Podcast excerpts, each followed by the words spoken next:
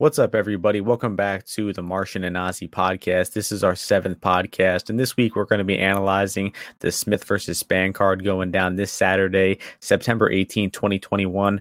We got a decent 15 fight card going down this weekend. How you feeling, Ozzy? Uh, you know, feeling all right. We've got a, a, a decent stretch here of uh, fight night events, right? I think by the time that the Ortega Volkanovski uh, card takes place, it'll be you know almost six weeks between pay per view cards, and I you know I'm feeling a little lull in the action. You know, football, you know, football came back last week and all.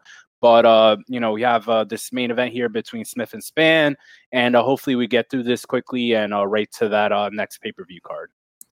Yeah, definitely not the most exciting card, but uh, some interesting fights, I guess. We'll get into all those. And just a quick recap of the last event two weeks ago, the Brunson versus Till card. Uh, I lost 0.7 units on official track bets. Um, don't really, it was so far away. It was so far ago that I don't even remember uh, really much what we said. But uh, how'd you do in official track bets for that one, Ozzy? Yes, I came came out up two units uh, on six units total uh, of track bets there. I think I, would say the only you know bet that I probably regret is uh, the Dolce bet, but you know it was a plus plus one fifty you know guy there. I ended up flipping onto Rountree after thinking about it more, and you know that that line getting close to plus 150. And then, of course, like I I, I said, uh, Julian Erosa, just an awesome bet, maybe one of the best bets uh, of the card, other than Brunson, obviously. You know, catching that Darce in the uh, third round, uh, he was just I, I feel better than uh, Jourdain everywhere. His chin held up, and he was able to find a finish. Uh, you know, towards the end of that fight, and I think he would have won a decision anyway. And then, uh, you know, Luigi let a lot of people down. You know, Paddy uh, ended up uh, being able to to take some shots there, and then uh, you know mount that comeback there. Um, but you know, definitely probably a guy that you look to fade in the future, maybe. But you know, solid performance by him. Don't want to take anything away from him. But Luigi, you know, blew his wad out in like two minutes, which is solely embarrassing. Uh, and then just got demolished by some of those shots that were definitely really solid and clean on the chin. Yeah, that Pimblett fight was pretty funny. And just uh, looking over my bets, um, was definitely wrong about Sergey Spivak there, lost on that one. But uh, I did bet ends by knockout and Jourdain Erosa. If that bet hits, uh, I ended up profiting for the week. So I'm, I'm fine with the week um, or how the bets went in general. But um, that's enough of last week. Uh, let's get into this week. We got 15 fights, and we'll try not to spend too much time on so, some of these low level matchups. And speaking of low level, that is the first fight of the night. We got Emily Whitmire taking on Hannah Goldy. Whitmire is currently the favorite at. Let me pull up best fight odds. We got, I think uh, Whitmire is minus 130. Um, My, between minus 125 and minus 130. Yeah, Whitmire, yeah. And then uh, Goldy coming back plus 110. Uh, you can start this one off, Ozzy. What are you thinking about this women's fight? Uh, yeah, so you know, um, Emily Whitmire has been in the UFC and been around, you know, just you know, topsy turvying around for for quite a while. She's four and four, although she did have a, a few fights there on the Ultimate Fighter in that inaugural uh, season there. Um, you know, she's in here. She's getting uh, Hannah Goldy a little bit short notice. She was supposed to fight Cory McKenna, but that fight was supposed to be at 115. I think Goldy couldn't make one 115 on uh, short notice, so his fight's up at 125. Um, and you know how I see this fight, I just uh, Emily Whitmire, she she has some, you know, kind of skills, but the the thing is, like the best thing about her is her ground game. Although I think all her her losses or a bunch of her losses are by submission in, in her own right. So she kind of panics sometimes. You know, I I don't see. I think you know coming in here, Goldy, Obviously, she's she's absolutely jacked. Um, has some good attributes. You know, she had that tough fight against Belbita in that last fight where she was a small favorite and you know mounted a comeback there late but uh, here, I, I, just feel how these girls match up. You know, Goldy's at 125 here. She, I think she has the phys- physical attributes. She has a more diverse uh, striking game on the feet. Um, Whitmire's best attribute or best skill is her ground game, but you know, it's kind of like hit or miss. Like her takedowns, like she's gonna have to hit, but I don't really see her uh, landing many leg attacks on Goldy's eh, Goldy in the single or double leg uh, realm. You know, I think it's gonna have to be a clinch and you know an immediate takedown uh, there. So I think it's gonna be pretty hard to take her down. Uh, I think Goldy's basically like a better version of the girl Ab- Albu that she fought. Um, and I think that Goldy potentially could get on top of uh, Whitmire. She's definitely way more gritty than Whitmire. I think way more mentally strong. Um, and you saw in that fight against Belbita, she was getting smashed and was able to mount a comeback there. So Goldy here at this plus price, you know, you have a girl that that's probably not to put her down very easily. And um, I think if if Emily does not get a uh, submission, I think Goldy probably pulls out a decision here. So I'll side with Goldy here, especially that I don't need to lay any juice. And for sure, laying any kind of juice on uh, Whitmire is is ultimately a bad decision. Yeah, your last point uh, was really the most poignant one. Just Whitmire as a favorite is just a bad idea. Uh, you mentioned something that I really hadn't really put together was this fight is at 125. Goldy, her last fight against Belbita was 125, so she's a lot more used to this uh, weight class. I think the fight being at 125 is going to be an more, advantage. Uh, her, the Belbita fight was at 115, but she has uh, uh, Goldy has fought at 125 against uh, Granger before. Oh, really? Okay. Um, so yeah, good point about that. And I just see Goldy is a lot less fluky, a lot more durable. I mean, she ate some big shots from Belbita in that entire fight and just kept coming forward and actually had a really good moment at the end of round three there. And that's a, a huge feather in her cap, you know, to eat those big shots, to be losing the fight, but to never really give up and keep coming at you. I think that's more toughness and grit than Whitmire has ever shown. And Whitmire, mean, last fight, I mean, she got guard sub, she got a takedown, she's in top position, and then she, I mean, she was in top side control, and then 60 seconds later, she's tapped into an armbar. I mean, just pathetic to be getting caught in those kind of submissions in 2020 in MMA. And you can't be betting those type of fighters as a favorite. So I don't have any in-depth analysis about why Goldy's a, a better fighter technically. I just think, like I said, she's a lot more durable, a lot less fluky. I see her losing. Um, I don't see her losing in like fluky guard submission type of ways like Whitmire can. So I'll side with Goldy. I'll side with her strength in this one. And I think she could probably get on top and do some good work here, like you said. So we're in agreement with this one, siding with Goldy. Um, but I'm still not in a rush to bet her, even though she is the the pick at plus money. It's not a fight that you really are eager to bet. So um, we're both picking Goldy there, and we're going to move on to the next fight. Men's bantamweight division. We have Alateng Heili as the minus 134 favorite, taking on Gustavo Lopez plus 110. Uh, that's the line on FanDuel right now. I'll start this one off because I do have a track bet on this one. I took uh, Alateng Heili minus 105 uh, about a week ago and, you know, got some clear CLV on that. So I'm already uh, celebrating the win on this one. Um, but I'd see Alateng as an improving fighter. You know, he does have those UFC victories over Benoit and over uh, Dana Batgerel, and Dana is doing some pretty good things in his past recent fights. So that's definitely the best win these two guys have in their careers. Uh, is Alateng's win over Dana, and Alateng is a tough, durable guy. You saw him get battered by Casey Kenney, but keep coming forward in that entire fight. Lopez, not so durable. We've seen him hurt in the regional scene. We saw him get dropped by Adrian Yanez a few times. And I just don't think Lopez is that good um, in any aspect of MMA. I mean, he can charge you and get aggressive early and hurt you with some strikes like he did to Burchak, but uh, I don't see that being too big of an issue for Alateng here because he's so durable. He's a good striker of his own right. He's got a solid right hand. And Alateng also has some decent wrestling skill to rely on in those close rounds. We saw him rely on that in the Benoit and the Dana fight, where those fights were probably 1 1 heading into round three. And you saw the cardio, the wrestling advantage of Alateng come out in those round three. And he won both round three in those fights to secure the decision. So that was uh, a really good thing I saw from Alateng. And that's why I'm siding with him here. I think the striking is going to be close. I don't think either guy has a huge advantage. And I think the cardio and the wrestling advantage of Alateng is going to win him this decision here. So I like Alateng for a one unit bet. And I'll pass it over to you, Ozzy. What are you thinking about this Bantamweight fight? Yeah, so you know, Alateng's had a pretty interesting career. If you look over his record, uh, he had a you know bunch of losses early on, and then you know since since then, or you know in his he in his last I don't know maybe ten or twelve or so fights, uh, he's won all of them except for the Casey Kenney fight, and then losing to Kai um Ay- Akura Ayukura. I, am not sure if I'm pronouncing it, but the the champion over uh in Rizin. Uh and you know he he's impressed me in a few of his fights. Obviously the Casey Kenney fight I think was a uh, you know he was just having a super hard time uh, with uh, the southpaw uh, nature of uh, Casey's attack. Um, but in those other two fights, like you said, the Benoit and the Dana uh, Batgerel fight, he uh he, he showed his you know his ability to, to land some shots uh use his wrestling if needed um and you know was able to to uh, fight well in both of those third rounds. Uh, Gustavo, on the other hand, if you look at his record, he's one and three in decisions. Um, he, you know, oftentimes, you know, his, his, best his best round is the first round.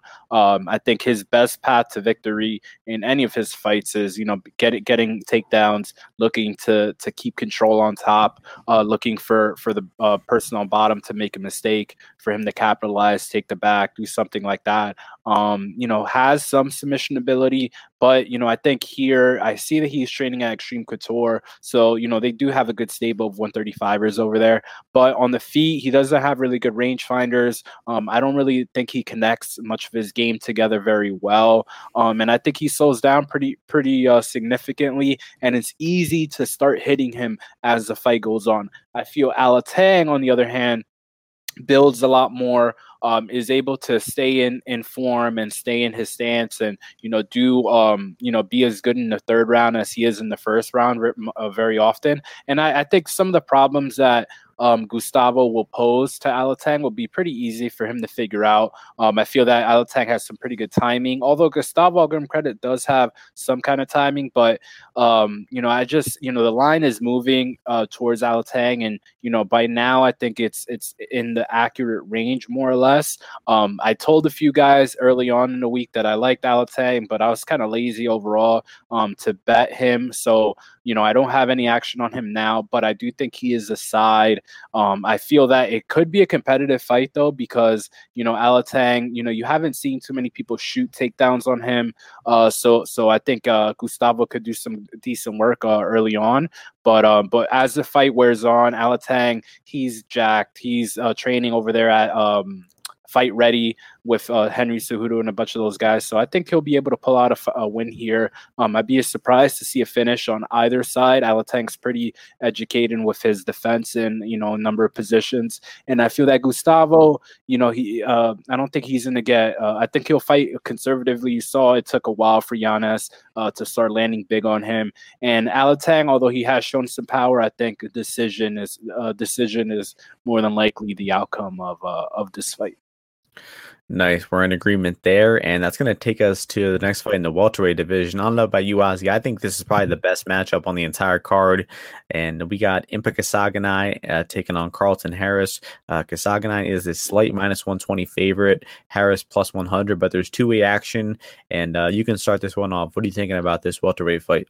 Man, you know I'm a big fan of Carlston Harris. Big fan of his. Uh, you know, he got us to the window uh, in a big way in his last fight. Um, and he's shown you know, all, I think you know if you look at his uh, tape, uh, it's just a pretty impressive guy overall. You know, he's fought high level competition. Uh, he has a, a, ton of fights overall. Uh, he was a champion over at Brave, I believe, for or, or you know he fought he fought up the ladder uh, very highly there. Um, has 20 fights overall um, you know, has gone the decision, has only been finished one time. So really solid fighter overall. Um, very long, you know, tall, long guy for the weight class. So I think he he's a guy who could sniff the top 15 of the UFC. You know, in that uh, Aguilera fight, I think he had some kind of um octagon jitters. You know, he saw him going for a few uh you know ill ill time takedowns um and you know just didn't settle in too much but as soon as he got to a position that he was comfortable in you know it was it was you know he was so comfortable that he finished it right away um and i think that impa you know, he's coming down. He's down at 170 once again. I give I cut him a little bit of slack in that last uh Palatnikov fight where you know he did have to fight really early in the day. I think it was like 11 30, 11 o'clock, you know, fight time. And you know, doing your first cut down to 170 is for sure going to be rough uh, when you combo those two together. Um, I saw an interview where he said that he's walking around uh, a bit lighter now. I think he said, you know, he could be totally lying, but he said he's like 184, 183, which I mean, if you're that weight, like I mean, I, I, not that I give that much too much credence to that because you know the guy has no body fat on him if he's like 183, 184, so it's still going to be a brutal cut. But matchup wise, I'll say um, I don't think that Harris has great leg attacks. You know, his best um, takedowns come from the clinch. Uh, Impa does have you know a good, a decent ability to dig under hooks, but there's a reason that this line is moving so much in Harris's favor, and it's because he is very reliable to go after what he uh you know to to to attack the grappling. Impa has shown some susceptibility uh if he is on his back. And you know the us ufc machine go brr and that's probably why uh, Impa, you know, started off the favorite here. You know, you know, in all his fights, he he has shown a little bit of shakiness. Uh, in Anthony Adams fight, he came back a little bit. In the Maki Pitolo fight, that fight was kind of close, but then he started busting Maki Pitolo up. But Maki Pitolo is not really good. Um, and then the Buckley fight, you know, he got taken down by Buckley there. So this is a this is for sure a close fight. I think you know I'm I'm I'm going back and forth on this fight, trying to justify a bet. If I'm being quite honest with you, um, you know I'm I'm kind of thinking, hey, maybe Impa could dig some underhooks here. His striking is cleaner, and some of the striking that I've seen from Harris, like he throws some like floppy, you know, not very uh dexterous, right? To throw another SAT word there, uh, you know, punches out there uh, punches out there. It's kind of sloppy, um, and I feel Impa definitely can counter him. I haven't seen Impa use his kicks too much, so that's definitely something that I'm looking for him to do. Although maybe he holds those back because uh, you know Harris is such an adept grappler. But I do think that Harris will take chances uh, if he does get advantageous grappling positions. So it does. It's a very uh, fight that's uh, very volatile because if Impa hits, you know, some good defensive maneuvers, I think he'll be able to escape and get back up to his feet, and it'll be hard for Harris to get him back down. So it's a really, really close fight uh, here. Um, you know, and whoever took Harris at plus money definitely has a great ticket here. But I can definitely see why people would be interested in Impa at this price. Yeah, I'm feeling uh, a similar way where it can go back and forth. Uh, I see why people are taking Harris at that plus money. Uh, like you mentioned, Impa has shown some susceptibility in defensive grappling. Taken down by Hill, also taken down by Buckley was the most concerning. Um, but I don't think he really showed like bad things once he got taken down there. It's not like he spent long periods of time or gave up really advantageous positions. So I don't think Impa is a proven bad defensive grappler, but there's definitely some legit question marks you have to be asking. And I agree with your take that uh, Impa is the better striker here. Uh, Harris doesn't look too comfortable on the feet. He did have some success on Aguilera, but it was concerning how Aguilera was able to stuff those takedowns. Um, like you said, they weren't really set up too well. Uh, he got the body lock. He wasn't able to get Aguilera down, but then he hit Aguilera with two punches. Uh, Aguilera shot. And he uh, snatched up a beautiful, I think it was an anaconda. Um, but Harris is a really good jiu-jitsu grappler. Not so proven in the wrestling realm, but when he gets on top, even when if you're shooting a takedown on him, the guy has deadly front chokes. He can keep top position and do good work from there. So the fight really does probably come down to Impa Kasanganay's takedown defense. Can he stop these takedowns of Harris? And, you know, I haven't seen a wealth of wrestling from Harris to think that he's going to get uh, Kasanganay down easily. So I'm siding a little bit more towards Kasanganay here because uh, I think that there is uh, an iteration of this fight where Kasanganay gets taken down but can still get back up to his feet and win the fight. Meanwhile, if Harris isn't able to get the fight to the floor, I don't see him winning. I think Kasanganay will keep the fight standing and land the better strikes as the fight goes. So the striking favors Kasanganay, the grappling Harris, and I haven't seen quite reliable wrestling enough to bet Harris here and to pick him. So I'm slightly siding with uh, Kasanganay here. Uh, but like I said, I understand why people came in that plus money, especially as high as plus 150. Uh, like you said, those are some good tickets. So I'm slightly leaning Impa here. So if a pure pick, you had a gun to your head pick on this one, what are you picking, Ozzy? If I had a gun to my head, I'd pick Impa uh, to win. Uh, but I love Harris too. I, I, think Harris yeah. definitely still has. I mean, even at 34, I think he has potential in this division, and his striking, his striking could still look improved. You know, if he settles in a little bit more, uh, six that jab out. You know, Impa is not a great striker. Doesn't have tremendous speed. He's just super steady. You know, but yep. he's at 170 you know, I'm still still improving. You know how you know how he's he's going to do down uh, down in this weight class. Yeah, definitely have some questions about 170. He has looked at his best 185. So, um, but you, you know, know Harris is huge too. So it's not like he has an easy time making 170 either. But I've seen him go to you know five round decisions and you know put in a lot of money in the bank. So yeah. All right, that's going to take us on to the next fight in the women's flyweight division. We got Erin Blanchfield making her UFC debut here. She is the minus 350 favorite, taking on Sarah Alpar, uh, plus 260 underdog. Um, I'm going to uh, You, it's your girl. It's that's your yeah, girl. Yeah, it's my girl. Yeah. So I got to start this one off. Yeah. So huge crush on uh, Erin Blanchfield. You know, still waiting on her to reply to my uh, Instagram DMs, but um, I'll try. I'll try to keep that out of my analysis for the fight here. But I do seeing it, see it being a pretty easy matchup for her. Uh, Alpar is just no good at anything. I'm getting a little echo. I want to fix the mic real quick, Ozzy. But Alpar, I mean, just got completely destroyed by Je- Jessica Rose Clark and, you know, every aspect of MMA there. She shot some sloppy takedowns. They were easily stuffed. And she, you know, Alpar just did nothing in that fight. She ate some shots. She got taken down, put on bottom. And I mean, she just took a complete beating in that fight. That was at 135. It might have been short notice. It was a tough UFC debut. To, uh, so I'll give her a little bit of slack there. But even going back to watch her regional tape, I mean, there's nothing special there. She is extremely sloppy in all aspects of MMA. So uh, I think Erin should have reco- covered everywhere. Erin has some pretty good distance striking. Um, most notably, you know, head kicking uh, Victoria Leonardo, who is an elite MMA fighter, um, if you were wondering. So that's a good win. Um, knocking her out. She's also good on top. She's fought Kay Hansen. She's fought Tracy Cortez, had good grappling fights with them. She's tough to take down. She's good on top.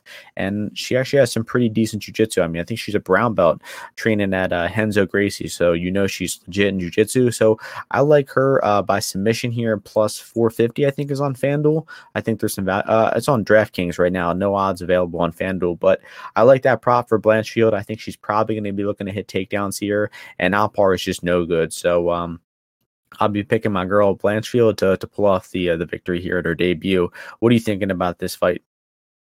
Yeah, so you know, I know Erin pretty well. I think she might have had like a kick uh, maybe like a kickboxing fight at like an amateur fight that I had or she I, I was at I was there personally for her first amateur fight. So I saw her first amateur fight that she won by armbar. I was there personally um, and I've seen her you know after I saw that you know I kept track of her a little bit. You know I saw that when she was debuting in Invicta um, and I saw that she won um, I think EBI Eddie Bravo Invitational um, before that and I was like all right this girl, you know her I didn't think her jiu-jitsu was that good because I, I didn't think I had seen her compete that much. But then when she won that, I was like, all right, she you know she beat like a, a high level black belt there. Um, so the girl's legit. Um, overall, I'm not as high on her in terms of the MMA realm. Uh, at that this 125 weight class, you know, I think she needs to probably up the strength and conditioning a little bit. But yeah. you know, she is getting a, a, fight. She and she has fought good girls. Like I think the Tracy Cortez fight. Honestly, if I'm watching on the rewatch, and I, I,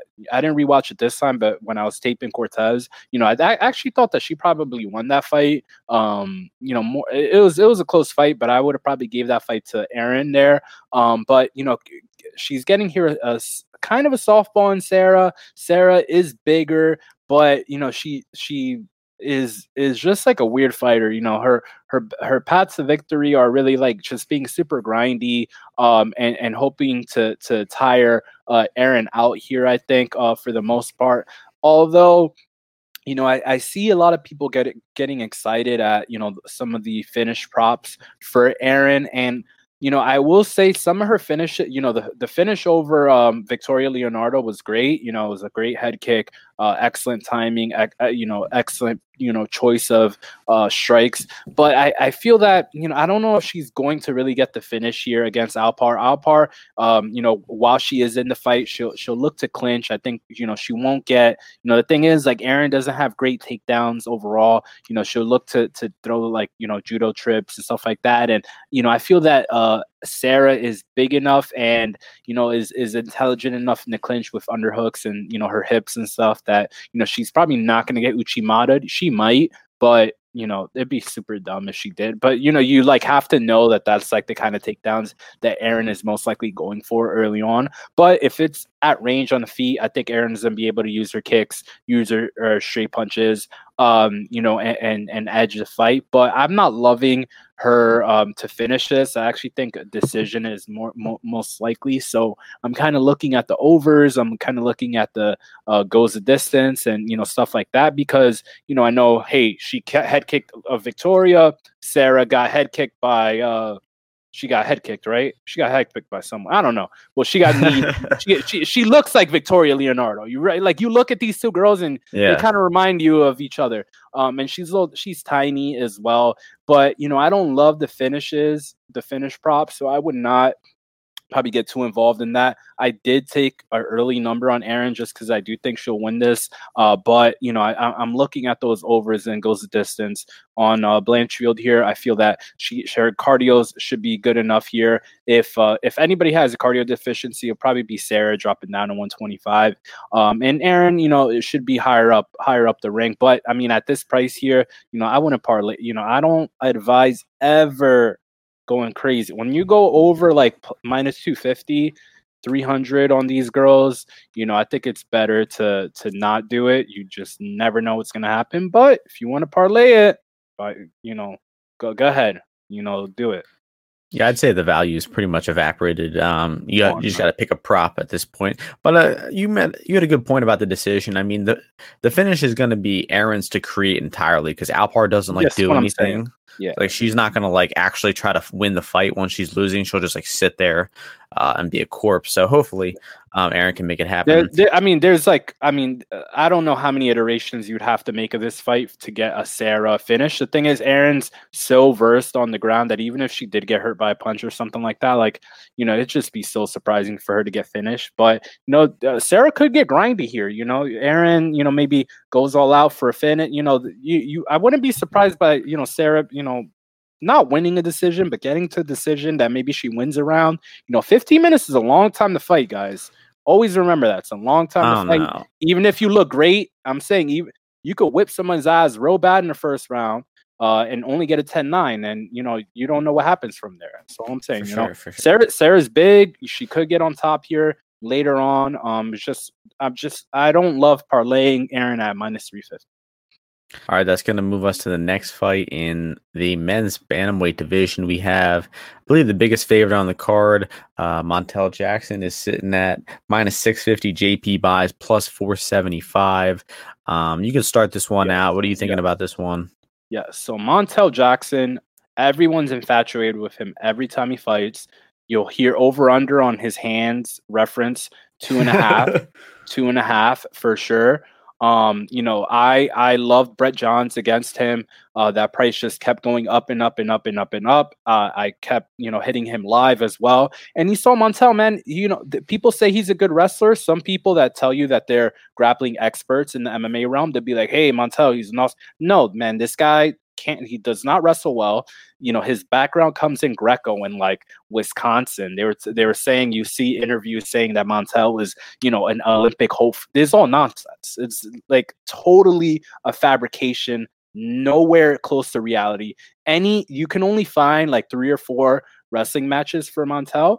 Um, and he lost all of them. So how can you be an Olympic hopeful? I'm not saying he wasn't good on the regionals, like in the collegiate level, wherever he was wrestling at. But you, how can you say he was good on, you know, uh, an Olympic hopeful? Can't win any of these wrestling matches in the Wisconsin regional scene. So he's he's here you know he he's solid.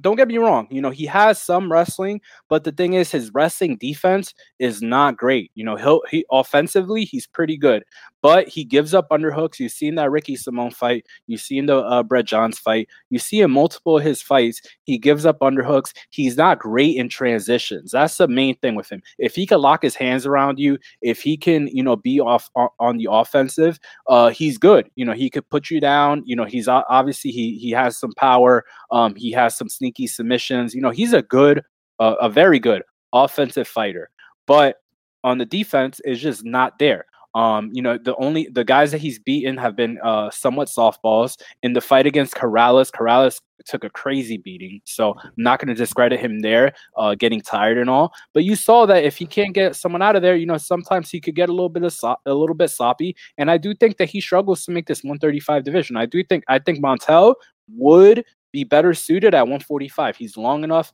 he's strong enough, his hands are big enough uh, to be at 145. So I would do that if I were him. I would uh, wouldn't be cutting this weight. Um, but you know, he's coming here against JP Buys. He's undersized. Um, you know, people are high on him coming into the contender series. Uh, he got that bullshit win where Mark Goddard, you know, came in real early. You know, everybody hates Mark Goddard for that. We were all on Jacob Silva, and he he, he cuts that fight short. Um, and then he comes in against Bruno Silva, and you know, he just I don't know what he was thinking there, but Bruno Silva just knocked his head clean off uh, after after a bit. So JP here, he's up, he's coming up to 135. He should have a better performance. He's going back to Extreme Couture, just like um just like uh, Cheyenne did. Um, and he does have some legit wrestling. He has some good uh, entries. Uh, he has a submission game. So you know he he throws some ground and pound. So I think if he can keep uh, keep his gas tank up, if he doesn't fold under some of the shots that Montel will definitely put on him, um, I think he has a chance here. There's no way that JP I think should be priced the same at the same price that Jesse Schrader, whatever his name is, was in the last fight. It just doesn't make any sense. JP is way better than that guy. Uh, he he he tie that guy in a knot. Um, and he has a chance to tie Montel in a knot. If you if you ask me, maybe this looks like you know just because I'm I'm taking the the the uh, boyfriend or husband wife uh, scenario. Maybe this is like Bryan Caraway versus Aljamain Sterling. You never know, man.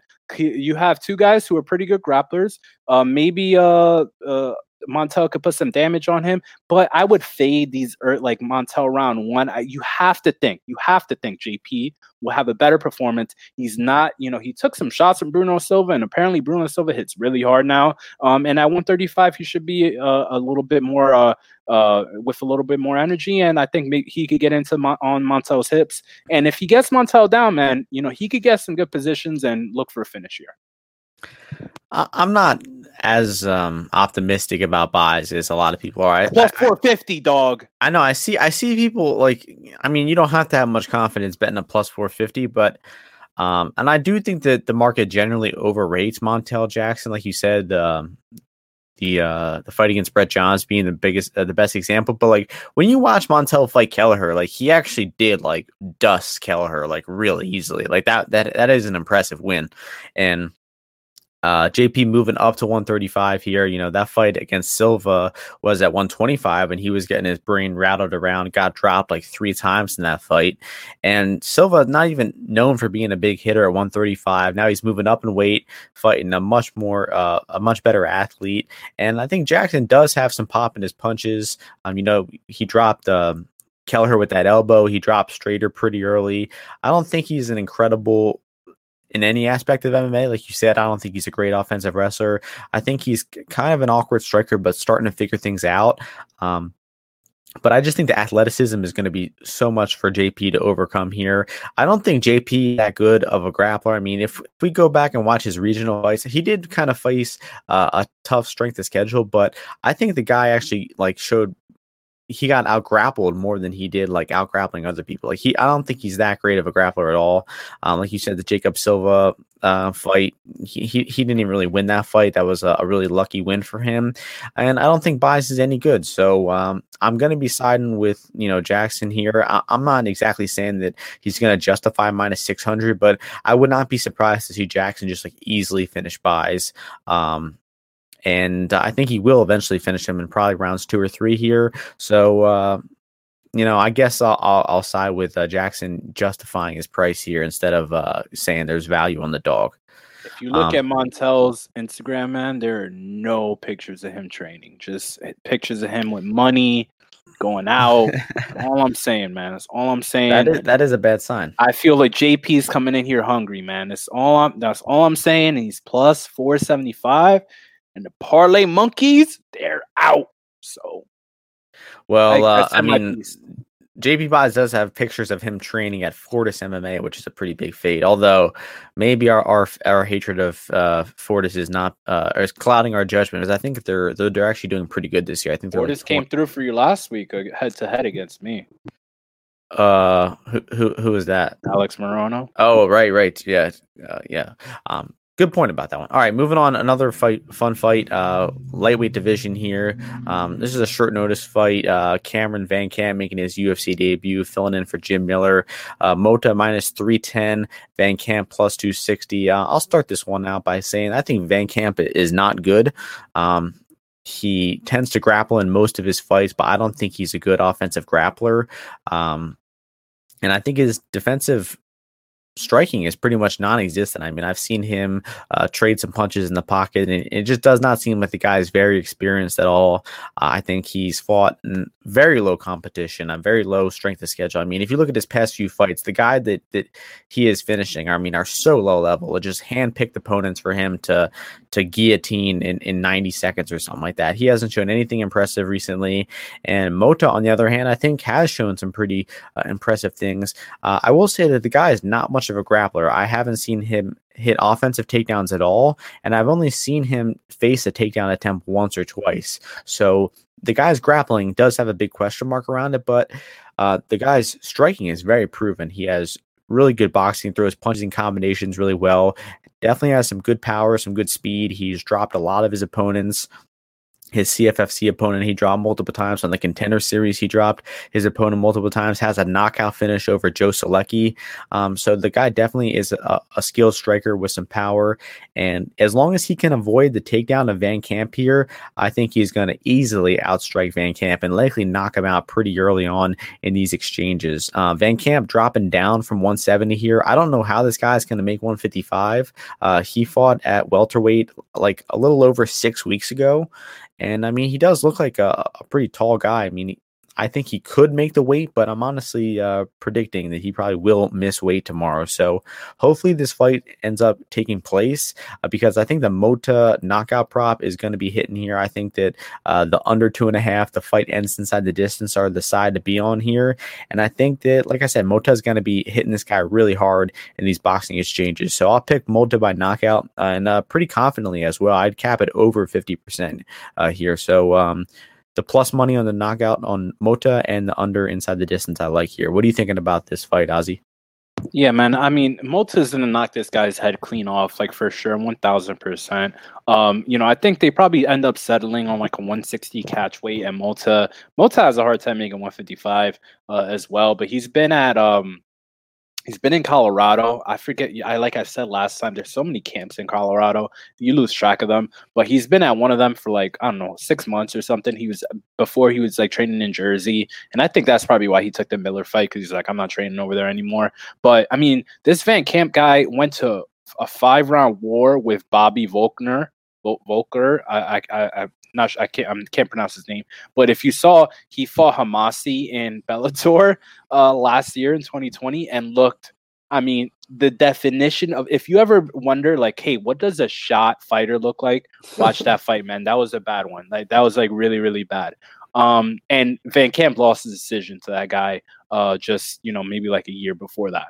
So you know, uh, Van Camp, his striking, like I told you, reminds me of uh, Urbina a few weeks ago. You know, he'll walk forward, he'll get punched in the face, and like he'll look both ways, like, "Oh, what was that that just hit me?" and then continue uh, on. But I mean, Mota hits hard, man. You know, he hits hard. He hits in quick succession. He has a good pace about his shots. He has good shot selection. So I feel like he's gonna box this guy up. One, two, three, bomb, bomb, bomb uh, you know, hit him from all angles, hit him to the body, hit him to the head, and eventually uh, Van Camp will fold. Um, there's no way this guy's coming for three rounds. He's looking to finish uh, Mota quick, and if he does not, uh, he's going to start getting beat up here. And like I will, I almost guarantee that. So you know, Mota is three to one, but like this is a three to one that I'd be like, you know, just of my nature, uh, I'd be more comfortable parlaying uh, Mata or Mota it, than Erin Blanchfield. Just sure. me personally, you know, the, you know, some people would look at it other otherwise,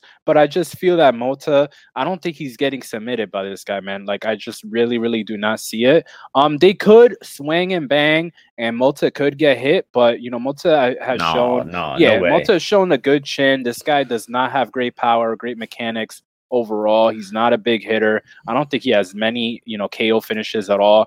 And I mean, I think this guy's going face down, you know, yeah. 100%.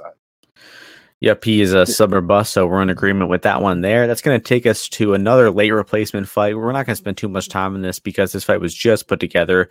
Um, we got Zhu Rong, uh, who was supposed to be fighting uh, Dakota Bush. Um, we got Zhu Rong taking on Brandon Jenkins. Rong minus 350 or 330. Uh, Jenkins plus 270 on the comeback.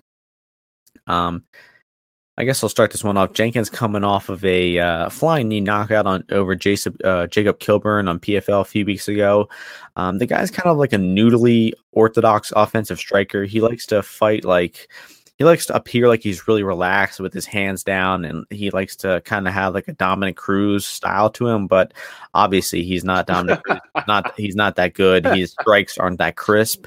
Um, but I guess he is a decent offensive striker. I don't think his defense is, is proven at all. I, I don't think he um, I haven't seen a lot of offensive takedowns from him either. So uh, I don't think he's really going to exploit any of Rong's big issues. Rong uh, is a low volume boxer.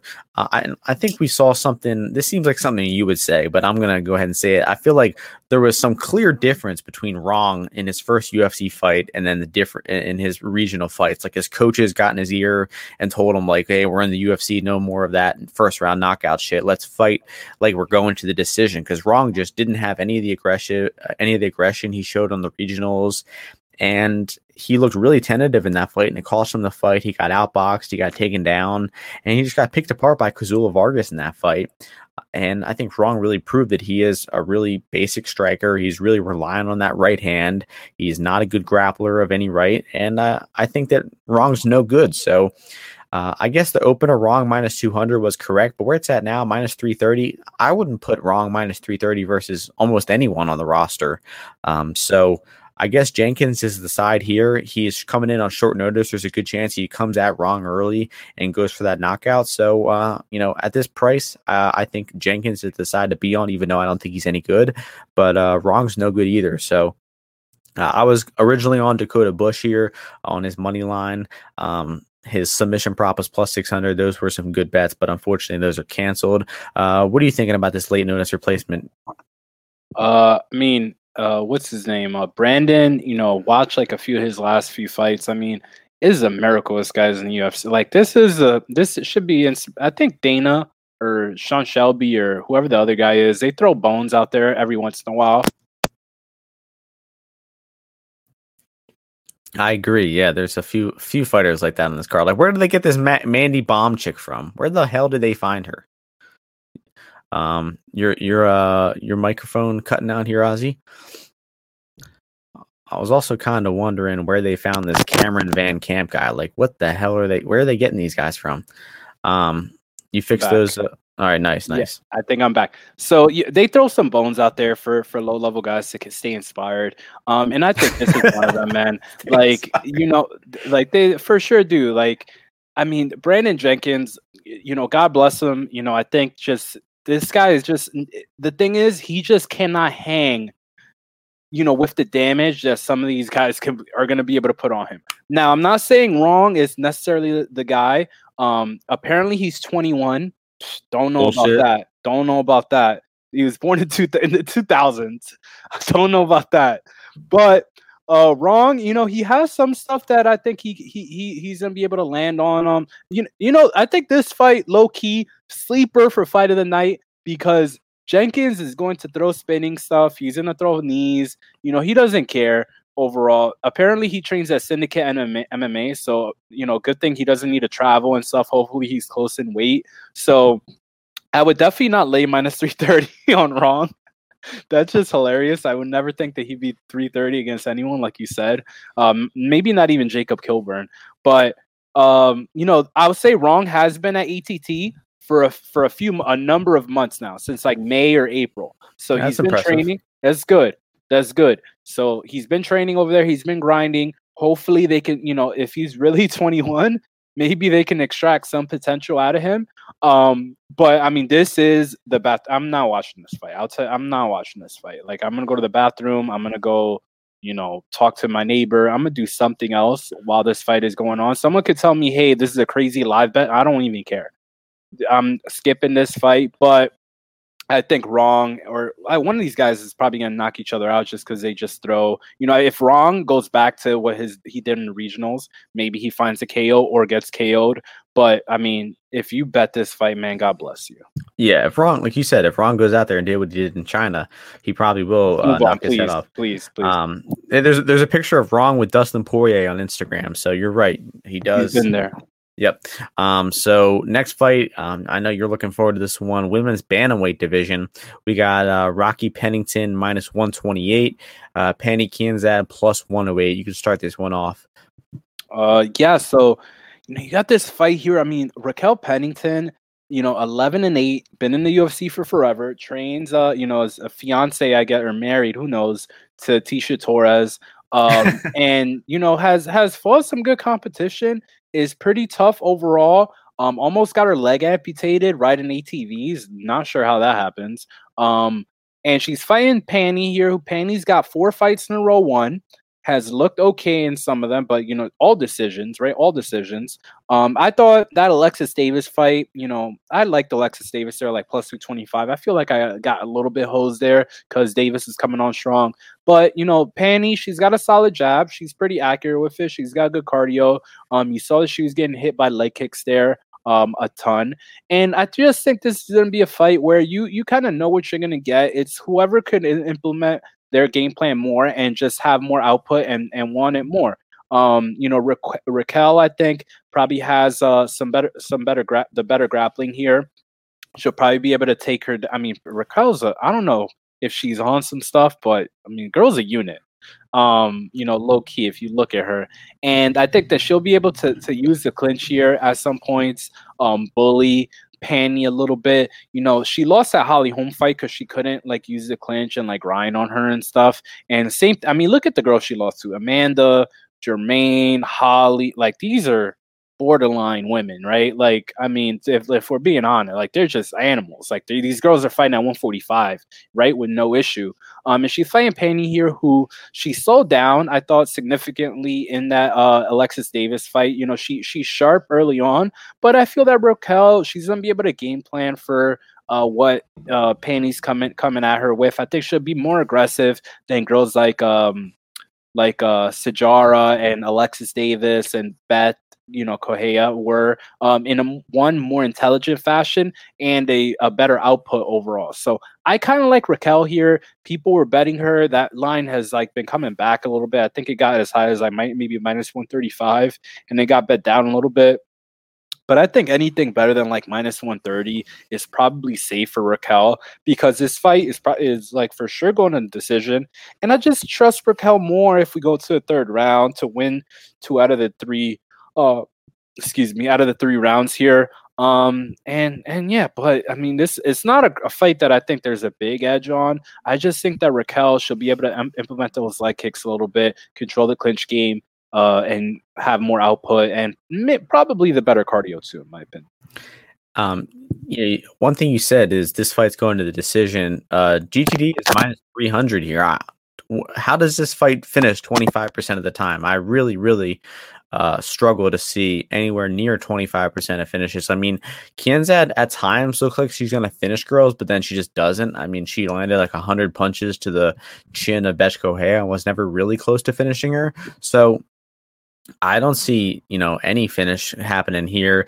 Uh, Kianzad is pretty bad on bottom. She can be taken down, but uh, Pennington's not super active with submissions, and Kianzad has survived the top position of Sijara and Avila, and she's been put on bottom and survive, uh, survived before. Although I think Macy Chiasson did sub her uh, back in the day, which is a a bad look on a record. But I do agree with what you said here about Pennington.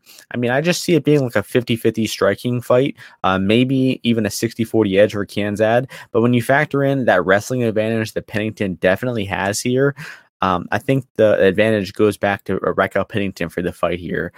Uh, I just see there's going to be a time when the fight gets into the clinch and Pennington looks to hit a takedown, and she probably does get that takedown. And Kianzad's get ups are just terrible. You know, once she gets taken down, that's probably going to be the entire round.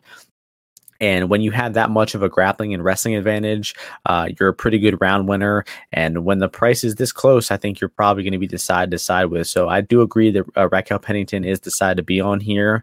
And uh, you know, she also had a, a, good performance in her last fight against Reneau. Really high output that fight. She landed more and more strikes as the fight went, uh, more and more each round. So you can see that she's up in the output as as the fight goes.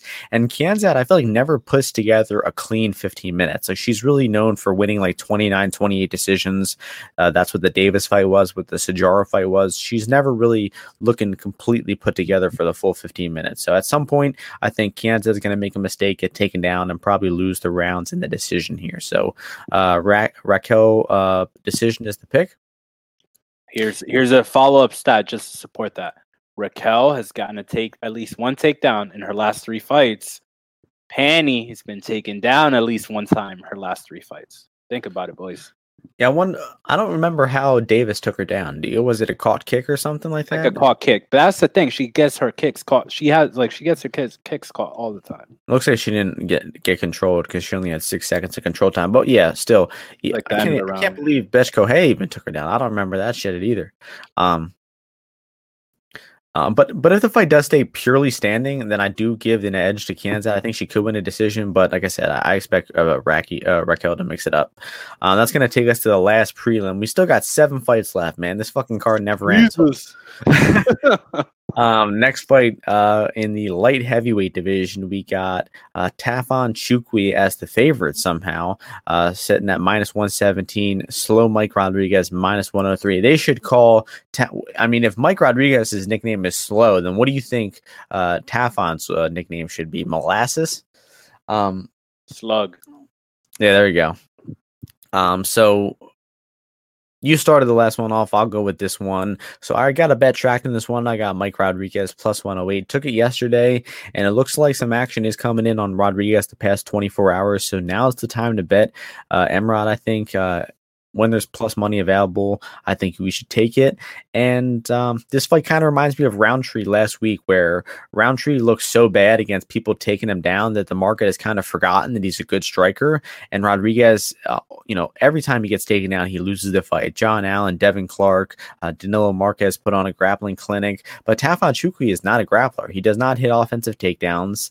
Um, the only time I've really seen grappling in his fights was when he got on top of William Knight briefly there. But the guy isn't a wrestler, so he's not going to uh, put Rodriguez on bottom. He's not a skilled jiu-jitsu guy, so Rodriguez has a good chance of getting back up to the feet. And when it's a striking fight, there's one guy who is used to fighting at 205 who actually has some experience outstriking fellow light heavyweights. And then you have a slow middleweight who's moving up in weight. And Tafon just got his ears boxed off by Junyong Park, and Park's a good fighter. I don't think that like that was a really shameful loss, but I just don't think Ch- Tafon is that good at anything. I mean, he did pick apart um, Jamie Pickett, um, no pun intended. Uh, for that entire fight. But I mean, I found that kind of unimpressive about how he didn't finish Pickett. I mean, when you're easily outstriking a guy by such a wide margin, landing clean shots on him at will, it's kind of unimpressive if you don't finish that guy, especially when you see Jordan Wright go out there and dust Pickett pretty easily. Um, so I don't think Tafon is that good at anything besides offensive striking, and I don't think he's going to really translate too well moving up in weight here. The guy was slow at middleweight. He might be a little bit better suited athletically at at 205, but I don't know. I think he's going to be he's definitely going to be the shorter guy. I think he could be at a speed disadvantage, and I think this is a favorable matchup for Mike Rodriguez as a guy who's not going to uh, try and grapple with him. And I think uh, Rodriguez should be the slight favorite here. I cap Rodriguez 55%, so uh, I think Rodriguez should be the a slight favorite here. Um, and I'm picking them to win the fight. I don't know, probably by decision, maybe even knockout. So, what are you thinking about this light heavyweight fight, Ozzy? Yeah, you know, I, I didn't see this fight coming. It's interesting overall. You know, I think that um, you know, the matchmaking on Tafon, that last fight against Park, just lovely from an odds perspective because like getting plus money on Park was just crazy. Um, and you know, they're giving, I mean, people people are getting sharper because they're on they're definitely people are betting the smart people are betting uh uh, Rodriguez. I'll just say that. You know, I know like one or two touts that like Tafon here. I don't know why though. Like, you know, Tafon, I, I guess people say that he has some Muay Thai accolades. I don't know where, haven't seen him. you know, I know he head kicked that uh, guy on contender.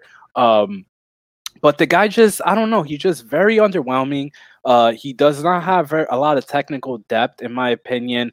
Like, if you even look at the takedowns that um, that Park went for, the takedowns that Tafon went for. It's just on the defense and the offensive side, you know, just leaves a lot to be desired. And my boy Slow Mike, you know, Dominicans, we're out here, we're in the UFC.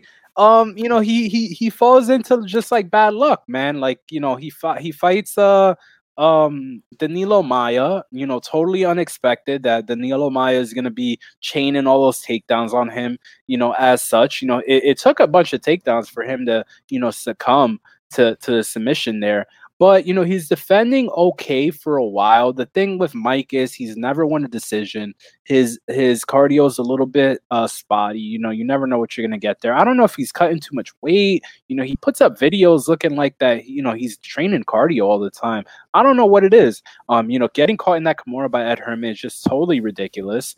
Um, and I was big on him against the, Da Un Jung, but you know, I don't think he's got a shot a bad chin. Tafon does not have a proven chin. Tafon's never fought at light heavyweight. Um, he's not going to have a reach advantage here for I think the first time in his career. Maybe against Pickett, he didn't have a reach advantage. Yeah, he didn't have a reach advantage against Pickett, but Pickett was completely scared of him. Um, man, Pickett's fight in Staropoli. That's a crazy fight.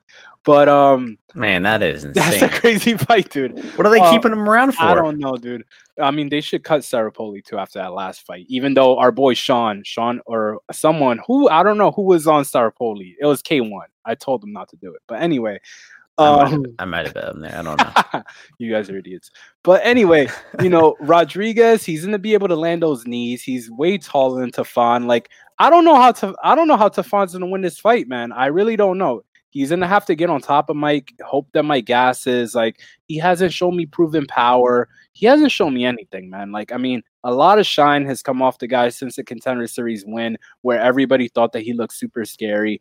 But you know, I'm really skeptical about this guy. He trains with Lloyd Irvin, you know, he trains with Sodiq over there. Um, he's riding his bike, but I just don't know how he's gonna beat Mike here. Like, I think they're gonna crash into range. Mike's gonna be able to get the clinch. Mike's gonna be able to use that left kick. Um, Tafon's never fought a southpaw, I don't believe. Just so many negatives here. There's a reason this line's moving over here. I unfortunately did not get that plus number because our boy Martian, he don't want to tell me he wants to share it to, for free to everybody before I get any money down. But you know, we'll see. I, maybe I'll have to take some some leftovers and you know take some of this even money on FanDuel. But I mean, I don't know how Tafon's gonna win this fight. Um, over, I think is good. Tafon, I'll share this. I wasn't gonna say it before, but Tafon decision is a crazy number, just insane number. That I don't think he's finishing Mike here. And uh and yeah, I'm really curious to see this fight though because you know, they're praising this like, you know, Tafon's gonna really come out here with a good performance. And we'll see, man. I don't know. Maybe cut, not cutting those extra 20 pounds will help him. So all right, we're going to move on to the first fight in the main card. Six fights left in the middleweight division. We have Joaquin Buckley minus 200, Antonio Arroyo plus 170. I'll pass this one back to you, Oz. You yes. start this one off. Yes. So Buckley here, um, he's coming in. You know, this is a 185 fight. Um, you know, I think that uh, Arroyo had his last fight against Tom Breese canceled because uh, Tom Breese just had another anxiety attack. Um, and he wasn't able to fight, but now he's coming in here against, uh, uh I think, a tougher stylistic uh, opponent for him. I think both these guys can potentially pose, um, you know, difficulties for each other. Buckley, even though he's 5'10, he's got a reach advantage here in Arroyo, which I don't think Arroyo's going to be used to, a guy being able to dip this is like a thing uh, that Buckley has. He's able to dip down low and still hit you with that left overhand because he's so, you know, he, he has such a crazy reach. Um, you know, Arroyo has bad cardio. Arroyo's last fight was at 195, so it was that catch weight. I don't know why. I don't know if it was him or or Win that couldn't make 195 or 185. But um, he he gassed in that fight. Obviously, it was a crazy takedown approach. He gassed in the Muniz fight. He hasn't fought in it, will be uh, nine months since or I think yeah nine months to the day uh since he fought in that last fight but you know I just don't think that he does anything all that well if Buckley wants to take him down I think he can I think he could scoop double legs pretty easily um and it's all going to be about energy conservation for Buckley, being patient, which I do think he is kind of patient. You know, when when he um, was bombing on right, I thought his hands were pretty uh, accurate, and I think he's got a lot of good skills. So you know, he's here. He's minus two hundred, which is a decent price to pay.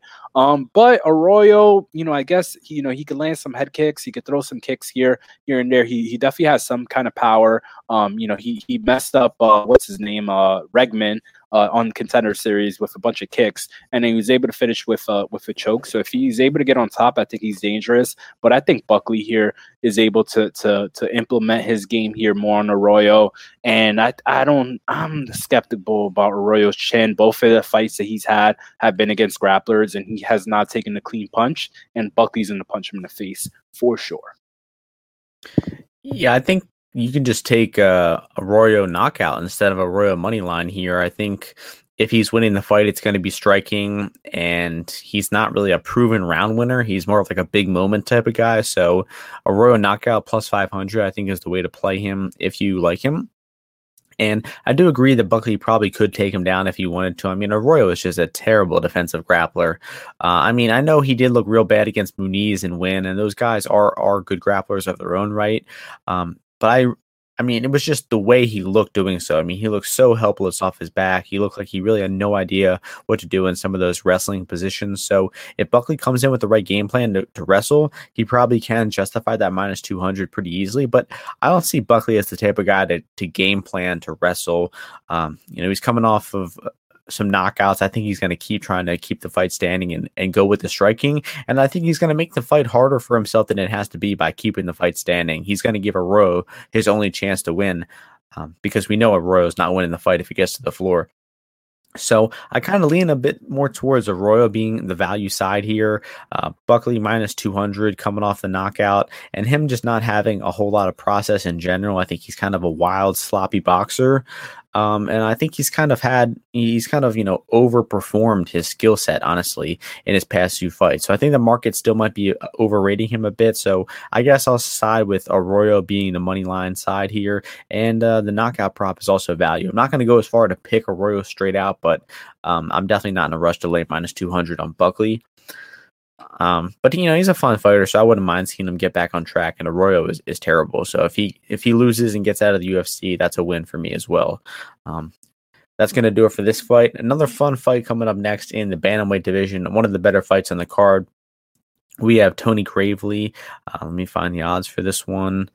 Um, Tony Gravely minus 210, Nate Maness plus 180. Um, I'll let you start this one off again, Ozzy. What are you thinking about this one? Yeah, you know, I like I kind of like both these guys. Although Maness stole money from me against Johnny Munoz, um, that really pissed me off. And Tony Gravely did my boy on the regionals, but you know, I use that truck on top. Uh, you know, uh, saying often, but Tony Gravely is a truck on top, man. This guy is. Oh man, this guy is a good wrestler.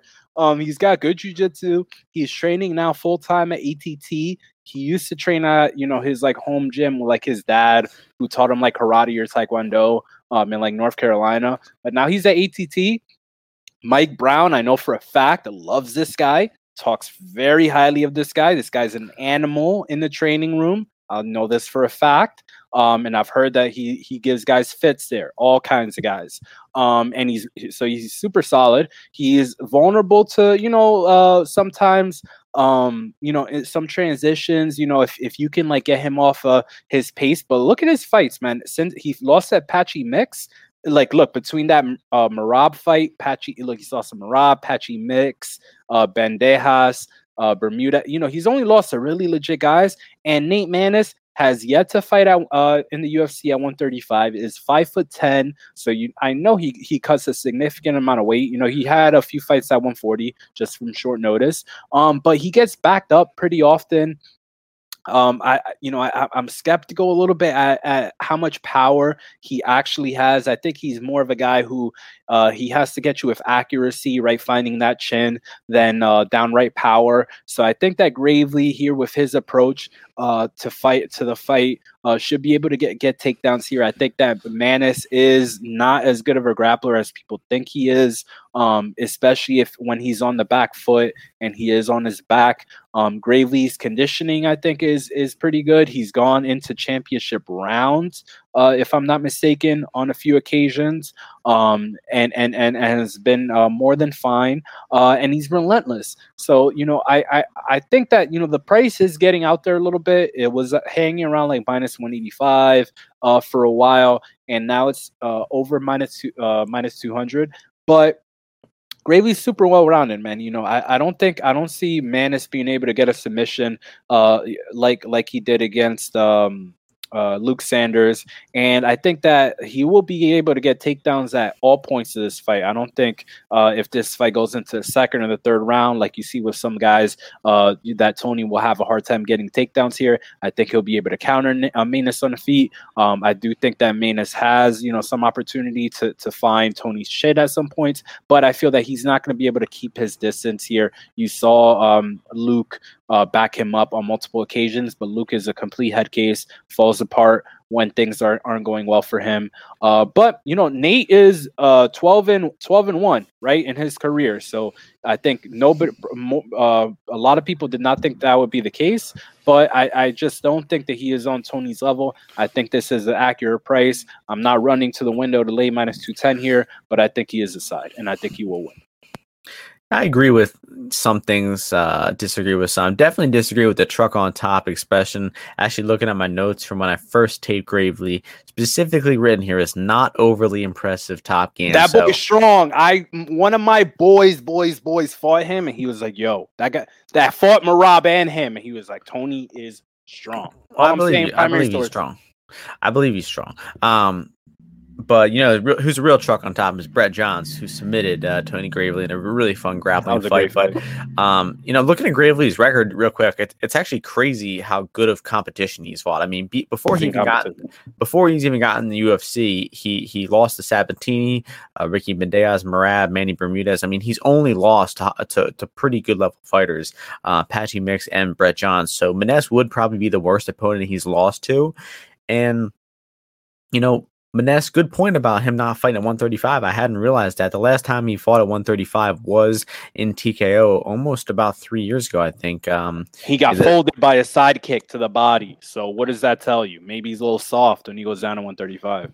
Yeah, yeah, very possible. That was about a little over two years ago. Um, so hasn't made the weight in a while, and you know he was getting tuned up on the feet by uh by Sanders before um, turning that fight around and finishing round two. He clearly lost round one versus Munoz, almost got TKO'd at the end of round one there. So the guy definitely is a slow starter, lost round one decisively in both of his UFC fights. So um, I don't really think he's the pre fight side to be on here. I think Gravely uh, is an output machine. I definitely, uh, like I said, don't agree that the guy's a truck on top, but he is, you know, um, a great grappler. He can hit takedowns. He can stay in top position. And the guy just puts so much offense up. I mean, he's constantly throwing strikes. His boxing is getting a lot better.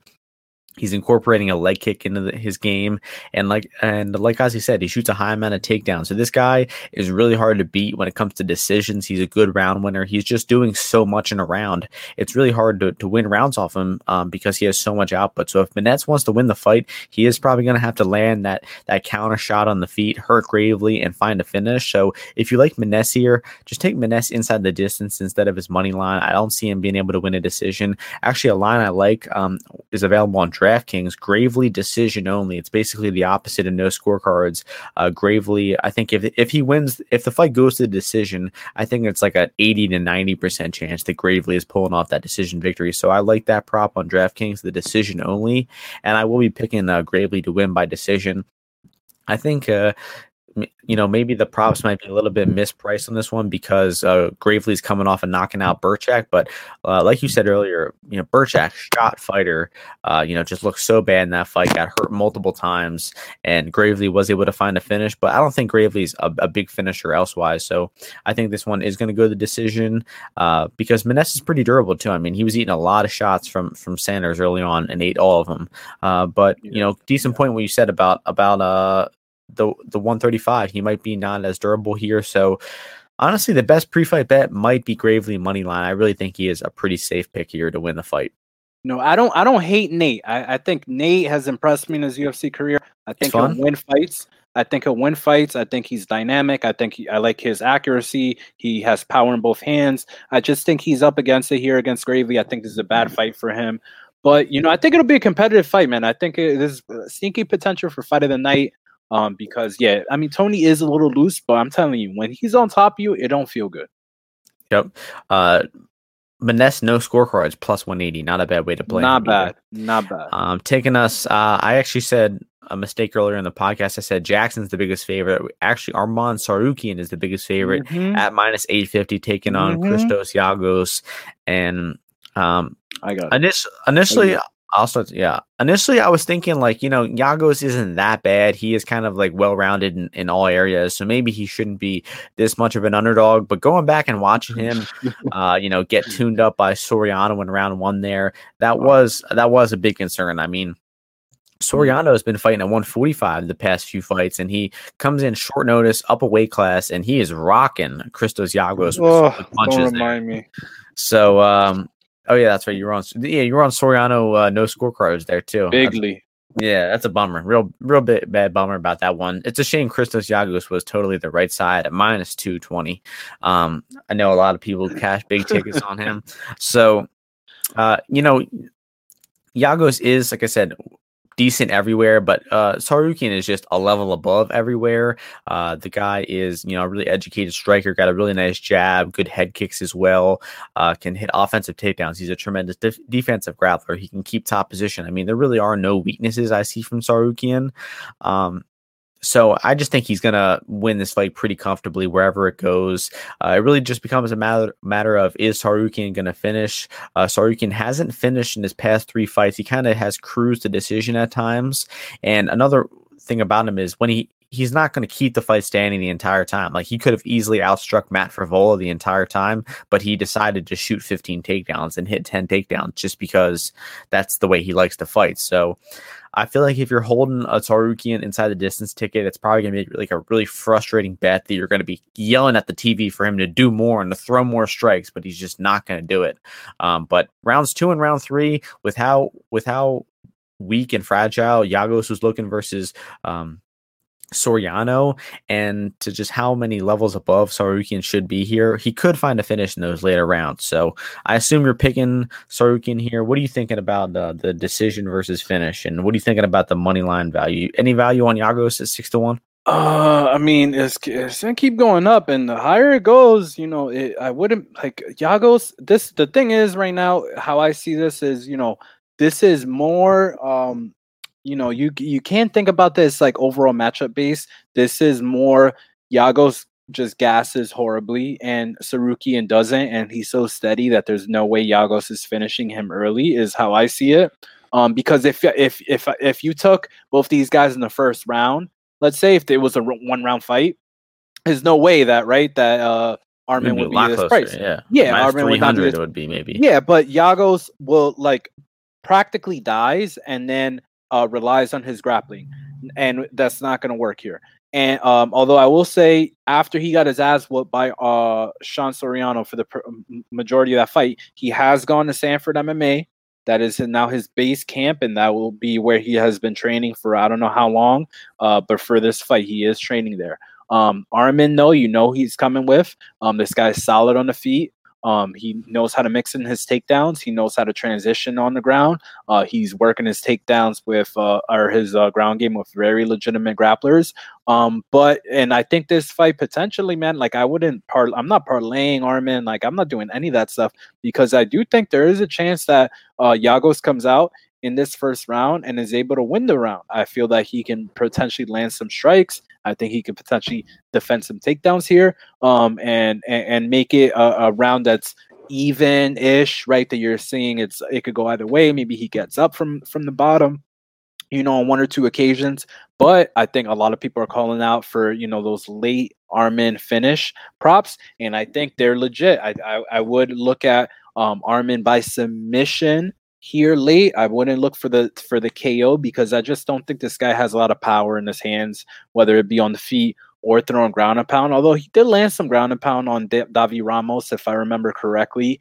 Um, that that that that was clean and was solid. But I think w- with who he's training with on his sub game, I think submission is more likely. I'm high on Arman overall as a prospect. This guy's super legit. Um, and I think, but I also think Giagos is decent, so that's why I wouldn't parlay the parlay it. But Giagos gets finished by submission. He's gotten submitted four times uh, in his career. So, you know, I wouldn't be surprised that I go in the distance, but I wouldn't be surprised at him getting tapped, uh, you know, later on as this fight goes on. Um, and this is, you know, I mean, Giagos has not fought very good competition in the UFC. Uh, if you take away that Charles Oliveira fight and that Drakkar Klose fight, and he's up against it here uh, if he slows down in any way, shape, or form because Arman will not stop. Nice. So it sounds like he'll be stabbing on those uh, late props. Unfortunately, he's only plus 650 in round two, plus 900 in round three. So seems like the books know a little bit about this one. Um, that's going to take us to the next fight in the women's flyweight division. We have uh, Ariane Lipski as the minus 126 favorite. Mandy Böhm making her UFC debut, plus 106. What are you thinking about this high, high level women's fight? You know, certified banger here. Uh, you know, we got those foreign, you know, Brazil versus Germany, you know, intense rivalry uh, for, for you casuals that don't know that. Um, and, you know, we got here Ariane, uh, Ariane Lipski, you know, she's let me down so many times in the UFC. You know, I liked her against Montana.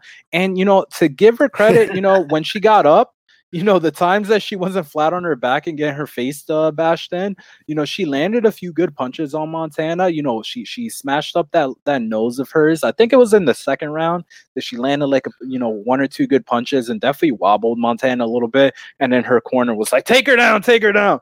You know, and uh, you know, Ariane went down like a breeze. But um, you know, I think here against Mandy, like I've looked at a little bit of Mandy's stuff, like I mean, just you know, she's 32 years old, so you know she's uh, I guess she's undefeated, but she's fought uh some you know some really bad fighters, like just you know awful fighters. Um, and the like if if this is staying on the feet, you gotta I like I love Ariane Lipski here. If it's staying on the feet, because she's just way more savage than um you know to put it very bluntly than Mandy is. Um, you know, Mandy's uh she's two fights removed from fighting a girl who's who's 0 4 now in her career and was 0 1 when they fought. Uh, and she f- finished her in, in a minute. So Mandy's only been to she's been to the third round a few times, but I feel that here, man, if she's not getting takedowns, which I'm not confident she will get any kind of any sort of takedowns. I mean, Ariane's been at ATT now again. Like she was at ATT for the for the Montana fight. She stayed there, from what I understand.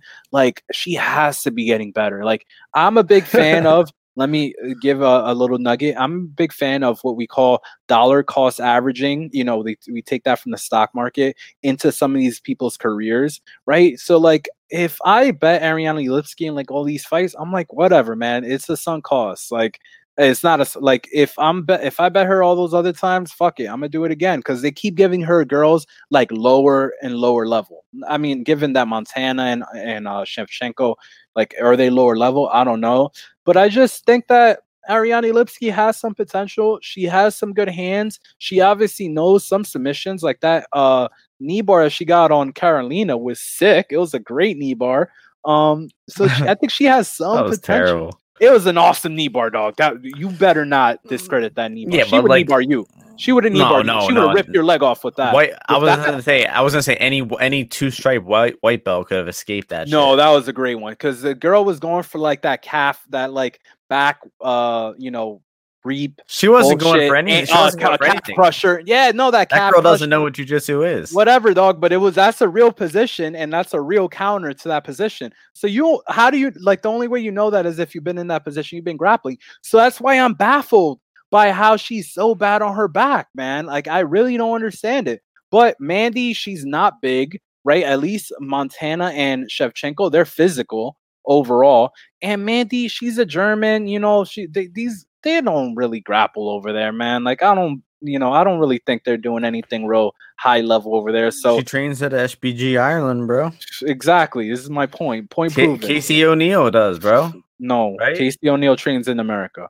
Uh, I'll, I'll, let's fact check that. Casey O'Neill trains at Syndicate and MMA. You casual. Okay. Uh, she she she dates your boy Ty, who busted all your par all, all you chalk boys parlays. Anyway, Ty, who? Grandar, whatever the fuck his name is, the dude that looks like a budget Brad Tavares. Um, the fuck that is? He you don't know that guy, parlay? the guy that lost to the guy that got knocked out by Phil Hawes in Bellator. that they, he just lost to him. That so That people Nah. are laying like minus five hundred against, and then they were crying after when they, he lost the decision. Like, oh, you lost about me here. You lost me. All right, what? I, all right, you don't remember fights, man. This is not your full time job, I guess. Um. You didn't even know the guy's name, like the guy who got knocked out by he's the a guy. bomb, dude. He's got like three wins in his career. Is minus five hundred. Pardon me that I didn't look at that fight that much and parlay the guy. Anyway, Ariane Lipski, she's like a, a short minus price here. If Mandy's not taking her down, this has to be a, a advantage to Lipski here on the feet. And you know, let's let's roll with Lipski here. I mean, I'm I got her at minus one fifteen. I'm with it. And uh, if she lets me down again, you know, she's out of the UFC. She uh, gets her visa revoked. She'll never see American soil again uh, because she won't be able to go back to ATT and afford it. So she's got way more to prove here, in my opinion. And I'm going with her. Interesting. Um, I technically have predicted all three of Ariane's last fights correctly, according to Tapology. Probably get last four too. Um, but I mean, I do agree that Lipski is going to have a striking advantage here if the fight stays on the feet. But like, how could you have any confidence on this woman to keep the fight standing? I mean, even in her easiest matchup in the UFC versus de Pádua, she still managed to spend like five minutes on her back in that fight. Dropped her opponent 10 seconds into the fight and still managed to spend five minutes on her back that fight. I mean, the, the girl is just such a bad grappler. Um, you know, to, to, to even give her any credit for that knee bar that was just given to her on a silver platter. I mean, n- you know, I didn't see anything impressive there. I mean, the girl is so, I mean, she got absolutely mauled on top by Antonina Shevchenko. Not, Listen, not, leave her alone. Go to the Mandy side. Go to the uh, Mandy. go, go to over to Mandy. Over to, the Manny. Mandy Now, now to Mandy Mandy. isn't a good distance striker. She likes to act like she is. She definitely comes from like a Muay Thai background, um, but she doesn't have good striking. She doesn't hit or throw her her strikes very crisply. She doesn't seem like she has much power at all. So Lipski has a striking advantage, definitely a power advantage. And when the fight's in the feet, Lipski is probably going to be landing hands and doing some damage. But Manny Böhm has hit body lock takedowns in her past two recent fights against Wong and against Eckhart. Now, the thing is, against Wong, she did spend most of That that Wong fight fight. Did you see She her striking, bro? In that Wong did fight, lose. There's no way, yo, bro. If Let me keep talking about Böhm, bro. Let me keep talking do. about it. Sorry. All sorry. right, so so she did lose the first half of that bomb fight, getting out grappled for the most of it, but then she she just you know hit some takedown and, and got a choke in, in round three.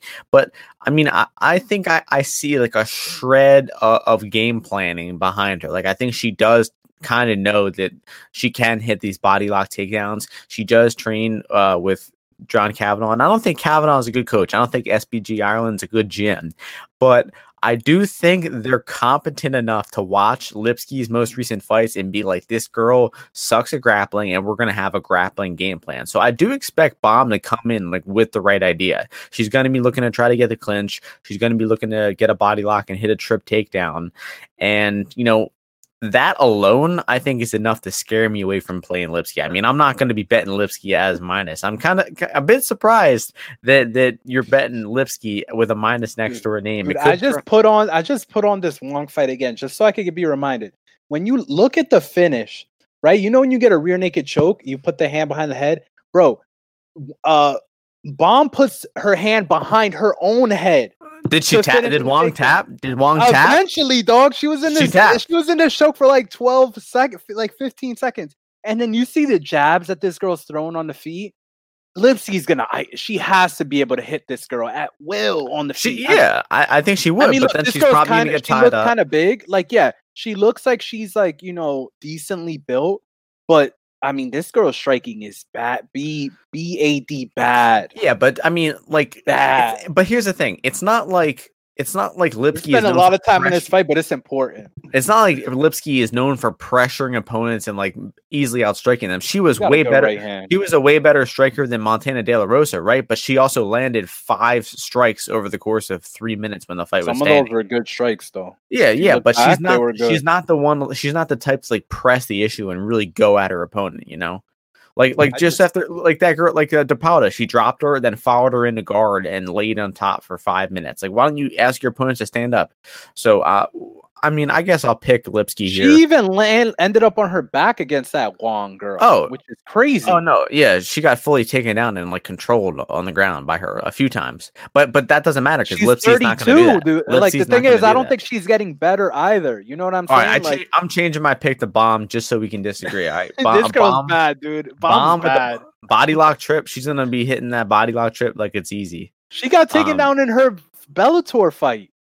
She's bad, dude. Yeah, but she not also hit UFC level. takedowns. She's not UFC Neither level. neither is Lipski though. Neither is Lipski. Lipski's better than this girl, man. Lipski needs to beat this girl. That's dog. okay. That's possible that she's better, but she's not. It, it doesn't matter. Neither of them is UFC level. Lipski by knockout plus five hundred, not bad. Moving on to the next fight Girl is the co sucks, dude. co-main, Bomb is co-main event. Co-main event in the of the card, we got uh, actually pretty fun matchup. Light heavyweight division, Ion Cutelaba as the minus one fifty favorite. Some action coming in on Cutelaba, and Dev Clark pump, coming back plus one thirty. You started off that last one. I'll leave you with the main event. I'll start off here. Um, so you know, Cutelaba known for coming out of the gate really, really hot every time. The guy slows down really consistently, and uh, but he he's da- he's damaging in round one. He can hit offensive takedowns. The guy is not a bad offensive grappler, honestly. Um, his distance striking isn't good, but but he knows how to capitalize on his aggression. Uh, on his aggression, unlike Ariane Lipski, he will come for you in round one and actually try to land hands. He hit those takedowns, and Jacoby was doing a really good job landing ground and pound. Um, but you know his fatal flaw is he slows down after that five, that seven minute mark. He's he's practically done after that. Um, I don't know that he's ever uh, shown like signs of life past the, the five minute mark in his entire career, honestly. So that is a huge concern. But in terms of pre fight bets, you know, you got to think that Cutelaba is the side. He is going to be coming out aggressive. Devin Clark is kind of known for starting slow. He got hurt early versus Menifield. You know, he found his way into that bonehead triangle versus uh, Anthony Smith. The guy is not exactly a smart, reliable fighter in round one. So round one, I do honestly favor Cutelaba. But the fight also could end up looking like the Menifield versus Clark fight, where Clark gets hit early, is get you know he's surviving that early storm, and if he can make it out of round one, he he should be smooth sailing in rounds two and three to take over. Um, so that really could happen here. That's a super live outcome that Cutelaba might be winning round one, looking like a big favorite, but all of a sudden it's going to hit that wall. So I'd recommend passing on this fight pre pre fight and looking to live bet Dev Clark here. Uh, right after round one, towards the end of round one, start looking to lock in a bet on Dev Clark at plus four, plus 300, uh, because Cutelaba is going to slow down uh, if he doesn't get him out of there. So I'm kind of interested to see how the wrestling is going to go here as well, because Cutelaba. I think it's kind of a bold claim, maybe, but I think Cutelaba's got the better defensive wrestling of the two. I mean, Cutelaba got taken down several times by Antigulov, and then in his next fight, he stuffed seven takedowns from Glover to Teixeira. Like he clearly did make improvements in his defensive wrestling. And Dev Clark, I mean, got instant taken down by Anthony Smith in his last fight. Um, so I think if these guys are trying to wrestle with one another, Cutelaba might actually be the better wrestler. Um, so it's hard to have faith in a guy like Clark, who's kind of fragile at times, not super reliable, uh, but he can does have a good chance if he survives the early round one storm here. So pure pick wise, I don't even know who I'm going with here. Honestly, I, I guess Clark because I favor him over the 15 minutes, but a pre-fight wise, I don't see any value on Clark. Look to live bet him. What are you thinking about this one? You know what I don't like about Clark is just sometimes he just be running scared. and Like he just runs scared, you know, from guys like you saw in that Ryan Spann fight. Like he was just getting swarmed and you know completely fell apart, and then just ran into that guillotine and you know got choked out. But overall, you know he does move okay sometimes. You know on the feet like that. I mean the triangle that he got caught by Anthony Smith was ridiculous. I mean the fact that you're getting caught in the triangle like that just you know ridiculous. Um, I think the the people that are betting Ion Cutelaba at this price, like at prices like at minus one thirty around there, I think those are good bets. I think it's minus one fifty now. I don't like it as much there, and I don't think that people are going to be betting Devin Clark that much either. Just because Devin Clark just does not inspire that much confidence. I don't know where he's training at, um, you know, all that much. But I do think that you know potentially here, if he's able to um, to to to clinch uh Cutelaba, maybe land some of his own takedowns uh in in more of the open space uh, he he he'll be able to open up his game a little bit more and just like get to the back clinch and just just hold Cutelaba. That's the thing. Devin Clark's kind of harmless. Um, he he's very uh uh, okay with uh, winning decisions, right? Like in his UFC career, he has zero finishes. Uh, yes, he has zero finishes in his UFC career, so he needs to win a decision over Cutelaba. Um, and I don't, I'm not betting on that at minus plus at plus one thirty. Uh, there's just no way that I could back that. Like you said, if I, it, it would have to be a live entry uh here because even though Cutelaba, like you saw in that Dustin Jacoby fight, even though he blew his wad uh in the first round, he was still in the fight. You know, even late, there was still potential that he could have won uh that third round. He was throwing strikes. And Devin Clark, I don't trust if these guys are standing toe to toe and Cutelaba is there with some semblance of cardio. I just don't trust Devin Clark. Even how however much his dad could be encouraging him, I just don't trust him. I don't think he's in there to get dirty, to get grimy. Um, you know, he might might want to wrestle a little bit, but um Cutelaba, he's got good elbows sometimes in the clinch. You know, he's able to use a lot of those weapons. So I think that guy is dangerous. I don't think he's fucking around all that much. And I think he could ice Devin Clark in round one. So I'm looking at maybe uh, taking a little stab at uh, Cutelaba. I mean, Cutelaba round one is an awful price, just a terrible price. Let me take that back. Maybe, I mean, plus 300, I guess, on FanDuel is okay. But um, maybe look at that. Maybe KO round one. I don't know if that's any better. Um, but I think Cutelaba is. I think his cardio is better than people give him credit for. Um, and I side with him here. Nice. Um, don't disagree with that at all. Like I said, I'm struggling with an official pick, but that's going to take us to this banger of a main event. Um, mm-hmm. we got Anthony Smith minus 170, Ryan Spann plus 145. Not yeah. sure how this fight is a five round main event. It's really depressing that it is, honestly. But uh, you can start this one off, they, Ozzy. What are your thoughts? They doing it to us. I don't know why they're doing us like this, man. We're here every week, and this is what they got to got got to give us, man. I so disrespectful. But I'll break it down anyway. So, you know, I was looking at this fight again in the last two days, um, you know, more because, you know, I do think that there's potentially a little bit of value here. Um, and I think it's on the Ryan Spann side. And the reason I say that is, you know, Ryan Spann in the past I've, you know, not liked his game all that much. You know, I've thought that he's a little bit flaky in some in some uh, instances. Um, but you know, when he's matching up here against Anthony Smith, um, you know, Smith is very content, you know, very often to to play on his back. Um, you know, in the Jimmy Crute fight, he was showing a little bit of a jab there, but I, you know, Jimmy Crute once he got his leg, you know, turned into rubber, um, he was he took him down twice really easily. He was wrist riding him super easily and it's a it's it's a common uh theme in a lot of Anthony Smith's fights that at this 205 weight class, I just feel these guys are um you, you know any guys any guy that's an any semblance of an athlete you know is just controls him super easily. I mean if you just go back even to as far back as the uh volkan fight you know in the volkan fight volkan's dominating him. Like he he's got him you know turtled. He's throwing shots at him. He's got he ends up gassing just from hitting him so much. And i think anthony smith is really riding on those earlier wins over like rashad and, and shogun and all that because you know I, like I just don't think he has that much of a t- uh, game that he puts together very much. And I think Ryan Spann, especially early on in this fight, um, you know, I don't like that he does not have a lot of rangefinders. He doesn't have a great jab. He doesn't use it at least. Um, you know, utilizing that size. But in this small cage, I feel that event he he will be able to hit takedowns on Anthony Smith. I don't think he'll make mistakes like uh, Devin Clark did, even though Devin Clark got taken down, right? But as soon as he was like yeah, man, fuck this jujitsu stuff, right? You know, Anthony Smith was on his back with like a twister hook. You know, once he was like, what is this? Like, I'm out of this. He, you know, getting his hips high, just turning into a wrestling match. He gets on top of Anthony Smith right away, and Anthony's content to just lay there and uh and play guard. Same thing happened against Ra- Rakic, and you saw against Rakic, he couldn't handle those leg kicks that Rakic threw. You saw you saw against um Glover, he couldn't handle the power that Glover was throwing at his way. Um, and even in that Jimmy Crute fight, when Jimmy Crute started getting physical with him, it didn't really, you know, it really it worked for sure. I think Jimmy Crute Jimmy Crute wanted to go out in that second round because he's like, I can beat this guy on one leg, man. Like, what? Like, what do you mean?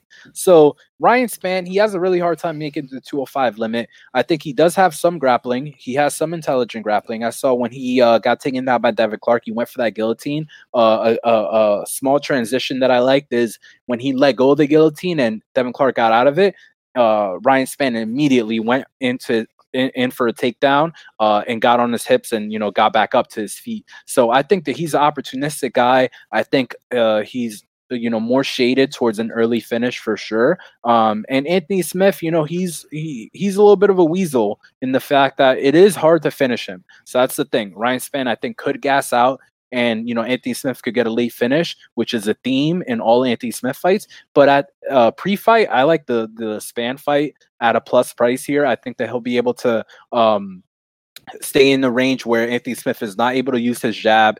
I think Smith probably tries to fire off a bunch of leg kicks early on, but I think Smith, I mean, I think Spann put, eventually starts uh, throwing some punches, closes the distance, uh, takes Anthony Smith down, and uh, starts to wear on him, and I think gets out ahead.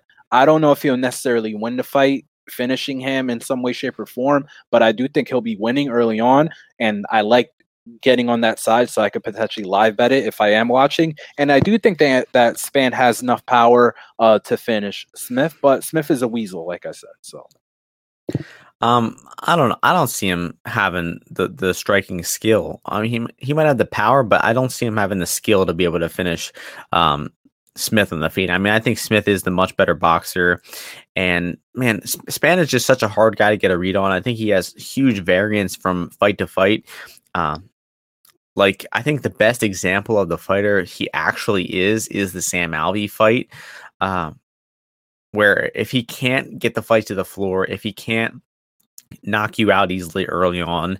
He's not really a, a high level fighter, not really a skilled striker when the fight remains at distance. You saw the Sam Alvey fight. I mean, Alvey gave him a tough fight. That was a close, you know, striking fight, close boxing exchanges the entire fight. There's even a moment in time where uh, Spann walks onto a right hook like eight times in a row. Alvey just throws a right hook literally eight times in a row, and every single punch connects straight on Spann. He has no idea how to avoid the punches.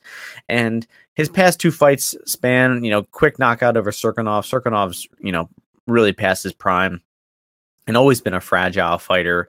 Uh, so he blasted him with one right hand, decent finish, I guess. And the Johnny Walker fight, just such an idiotic performance from him there. Had Walker hurt so many times and just so many bonehead moves by, by Spann there, diving for that takedown. Um, I just don't think the guy's eh, that intelligent of a fighter. I really think he is maybe a slightly better version of Alonzo Menifield. Um, and I think Anthony Smith, you know, really looked good in his last fight against Crute. Uh, and his jab was looking really good. His boxing overall looked real sharp. I think he's going to have a speed advantage over Spann here. And if the fight stays standing, I, I do think that um, Smith is the better striker. I think he's the better grappler as well. I think he's the better overall fighter everywhere. But Spann could win the fight with his athleticism. I think that if he capitalized early and tries to land some hands on on Smith, he could get him out of there in round one. So, in terms of pre-fight, I do sort of agree with you that Spann's probably the side to be on because you're probably going to get a better live entry on Smith. Uh, Smith is kind of known for starting slow, losing rounds. You brought up good examples: the Gustafsson fight, the Volkan fight. Um, and he can be controlled for long periods of time. I mean, the Rakic fight was pretty pathetic how he was just controlled for really long periods of time there. And I don't rate Spann's chances very highly of replicating a good game plan here in terms of grappling. I don't think he's good enough of a grappler to, to take down and control Smith for long periods of time. I think Smith will defend the takedowns, will end up on top position reversing because I do believe that Smith is the better jiu-jitsu grappler of the two. So I think it would be a dumb move for Spann to try to grapple here. If Spann wants to win, I think he's going to have to keep it on the feet, use his his power and athleticism early. And the longer the fight goes, I think we're going to start to see the skill. Uh, disparity show a little bit more for Anthony Smith, and he's going to take over and win the fight late. So I will pick Smith to win by like a third or fourth round finish, like he typically does in these five round fights. But um, you know, it seems like we're disagreeing on this one. So I'll be. Yeah, I mean, I don't, lo- I don't love like I'm not putting money on Spann. I just feel like, like you said, like he's gonna be, he's gonna beat Anthony Smith up for at least like four of the five first, you know, minutes of the fight. So it's possible. I mean, Smith did start real fast against Crute. I mean, he was popping that jab out early. He, you know, was presenting good problems, landing his own leg kicks that shut the leg down. Um, so I think as much as I don't like Anthony Smith, I think the guy is a, a more clever and skilled fighter than I like to give him credit for. Um, so I think he, I think he'll be pretty safe in this spot as long as he doesn't get knocked out early. Um, all right, so quick recap. Let's do uh what do you think the worst bet as a favorite is? What do you think the best underdog is? The and then what worst do you th- bet as a favorite. And then and then what is your pick for fight of the night? Three things. Oh, worst oh worst favorite, best dog, pick for the fight. worst the favorite. I mean, if I mean I wouldn't bet Montel Jackson if you paid me. I wouldn't bet Emily, Emily Whitmire at minus one thirty. There's no way. I mean, all of those are bad. I think those both of those are just bad. Yeah, bad, bad, bad. I'll go. I'll go with Rong at minus three thirty for my worst favorite. What's your pick for best underdog? best underdog. Oh man, I don't. You go first. You got you. You, you probably have a well. I well. I think. I'd probably say Mike Rodriguez. Um, I mean, I'm not going to cheat, given that he's not an underdog anymore in most places. Uh, no, no, he... there's not that. You know, I'm a dog hunter. I'll tell you guys, I'm a dog hunter. I don't love a lot of the dogs here, other than those like you know s- small dogs like Goldy and I guess Mike Rodriguez and you know, but th- those would be the only two like that are dogs overall that I would uh that I would say I like. All the other ones I don't like. And fight of the night pick. What do you go in there? Fight of the night. Rong versus Jenkins. Nice. I'll go Gravely Maness mm. on that one. Rong um, Jenkins. The run circles around though. That's a that's a good uh good place to end it. The podcast coming in at an hour forty, bit longer than this one, but fifteen fucking fights. I mean, there's a lot of there's a lot of fights to discuss. We covered angles on all different of these fights. And uh, any closing thoughts, Ozzy? Ariana Lipski for the bag, and I'm joking, but no, no, no other thoughts, no other thoughts. Nice. Well, you'll be able to see my track bets, my Bet MMA profile. Make sure you check that out before the card starts. And uh, that's going to do it for it. So thank you all for listening. Hope you all enjoy the fights and win some money this weekend. And we'll see you before the next UFC event, UFC 266 next week. Thanks for listening. Peace out.